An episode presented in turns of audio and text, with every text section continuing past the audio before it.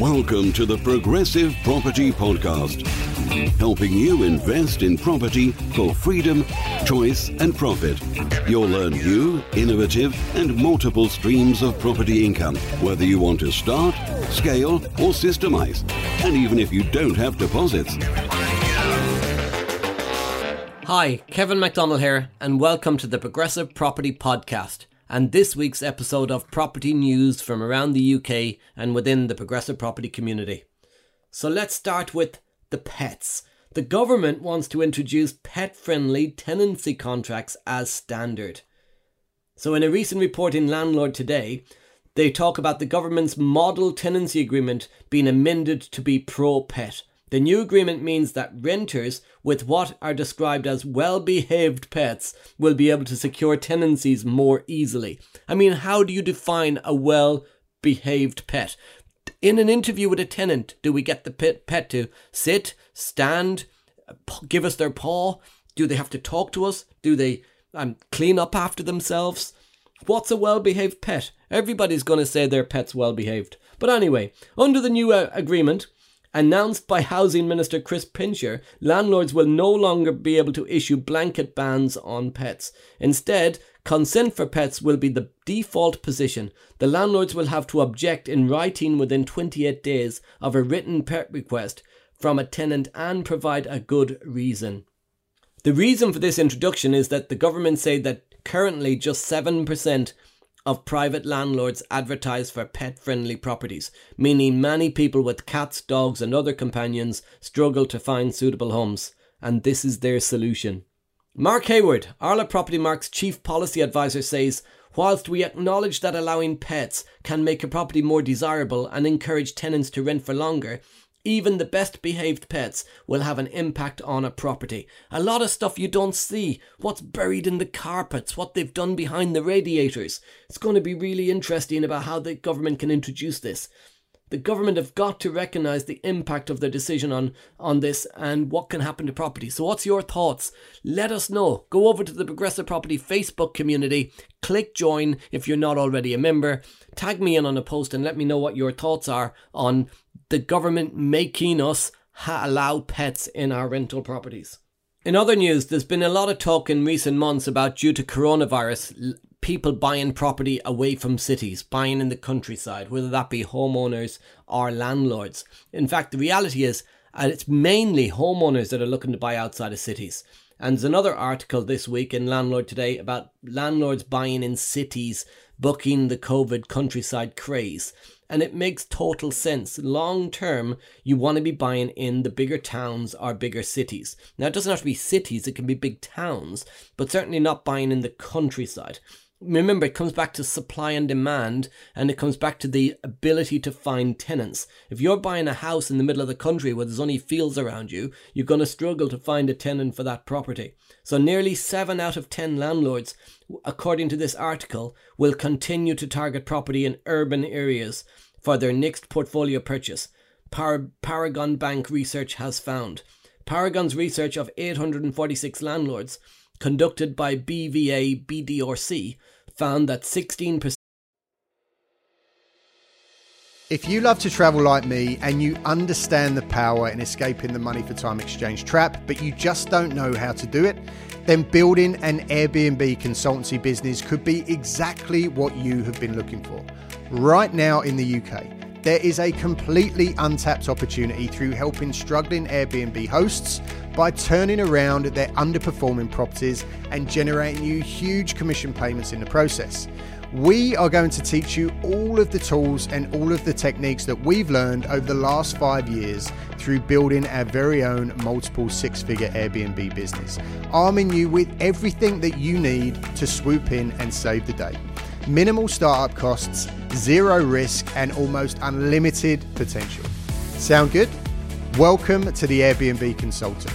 Contact us through any of the channels included in the studio notes to get the conversation started.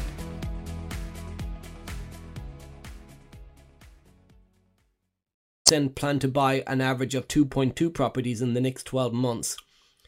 Of those looking to purchase, 68% are looking to buy in urban areas, despite the coronavirus countryside craze. Over a third plan to buy in a suburban area, and only 6% are looking at rural locations. Two thirds of landlords said they buy, plan to buy in the same area as their existing properties, with 10% targeting new areas. I'm a fundamental believer of urban areas, whether that be a town or a city, and also buying in the same area. So, not doing scattergun approach, buying all over the country or all over the world, but buying in one geographical area because you've got one letting agent to manage, you've got one builder, one plumber, one electrician, and also you've got that long term demand. COVID has only been around a year. It's not going to be around forever. It will go away eventually. And if it doesn't go away, we've got to learn to live with it people will continue to live in cities.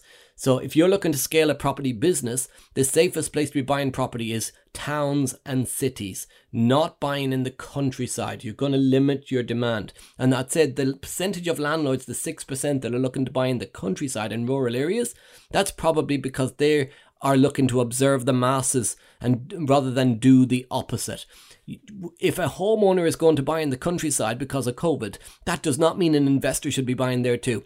What's your thoughts? That's my opinion. Again, let me know. Head over to the Progressive Property community. Let me know your thoughts.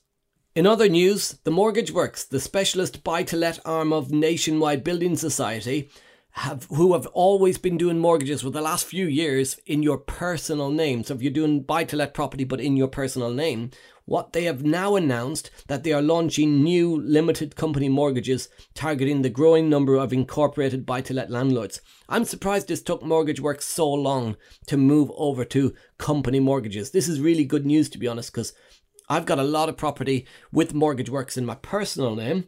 Having them as a limited company mortgage is great because they're actually, I, I believe they're a very good lender. The new rates at 75% loan to value, which are also available for remortgages, are two year fixed rates at 3.34%. Remember, this is right now, so these rates will change if you're listening to this in the future and with a 1995 uh, fee, a two year fixed rate at 3.49% with a 995 fee, and a five year fixed rate at 3.69% with a 1995 fee, also a five year fixed at 3.84 with a 995 fee.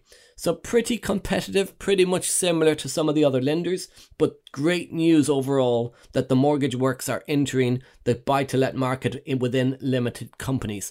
The more lenders that start to come into limited companies, the more um, competitive it's going to be, and it can only be good news for landlords. In news a little bit closer to home, within the progressive property community, Ahmed Khan has posted saying a £146,500 increase from adding a bedroom. He, so he's finally had a revaluation back, and the flat has been valued at 450k as a two bed. Now, this is a property he bought as a one bed.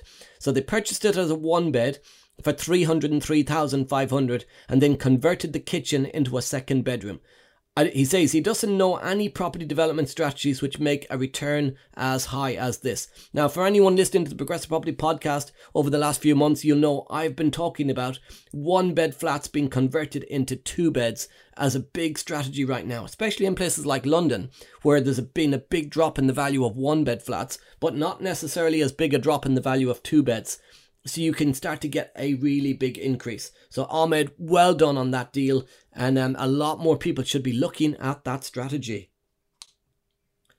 Claire Henson has also posted asking, just registered a limited company and what's the best bank account that people would recommend? We've had people come in saying Starling Bank, Monzo Bank, Cash Plus, Lloyds, HSBC, Tide, loads of different suggestions. The reality is, right now in the middle of COVID, it's very difficult to get a bank account with a lot of banks. Now, a lot of people say, why is that? Why are banks not setting up bank accounts for companies? Well, it's really obvious, really. They're worried about you just setting up the bank account so that you then apply for the bounce back loans. So once the bounce back loans opportunity closes, you're going to see the bank starting to allow you to open up their bank accounts again. It makes total sense in a way. They do not want us borrowing the bounce back loans or setting up the uh, bank accounts specifically for that reason. However, those genuinely looking to set one up, unfortunately, get caught up in the same situation. So Claire, at the moment, trying to set one up, is asking what's the best bank to do it in. What we need to look at right now is what's the banks that allow us to do it. So online banks like Starling Bank are Tide. You can get bank accounts set up quite easily at the moment in most places. But the long term, the best banks to have a bank account with, I would say, is probably NatWest or Lloyds. Now, the reason I say NatWest or Lloyds is more about the bigger picture as you look to grow your property portfolio. Because NatWest and Lloyds, because NatWest and Lloyds are both uh, lenders who lend in commercial finance at a very, very good rate. So if you set up a business bank account with them and get a relationship going with the business banking manager within your local branch, you can build that relationship up for when you need or want funding later in the few, in a year, two, three years time for commercial financing or portfolio financing. So I would suggest getting a bank account right now and over time looking to work with NatWest or Lloyds. And finally, in this week's episode, Lydia Talia posted asking people what is the least favorite thing about property. Ranjit Shiraz said designing layouts or refurbs. That is often most people's favorite thing as pointed out by Francesca Ashley. Michael Reynolds is saying paying capital gains tax. I don't think anybody likes to pay tax. Michael, get yourself a good accountant. We shouldn't be paying tax. Jade Marie is stamp duty. Fawad Udden, tenants. Yeah, tenants. Uh, some tenants, I love tenants, but um, also I don't like managing the tenants. So get yourself a letting agent or outsource it. Nash Kumar, the paperwork. Oliver Bird, problems with tradespeople. Duncan Cork, the prices. Assad is Assad Agha is saying regulations tax tenant rights. Alan Martin saying tenants and new regulations that seem to come out once a month. So lots and lots of different comments from people. Lots of different comments coming through. So, what is your least like, liked thing about property? There's loads to love about property. There's a lot of things that people dislike about property.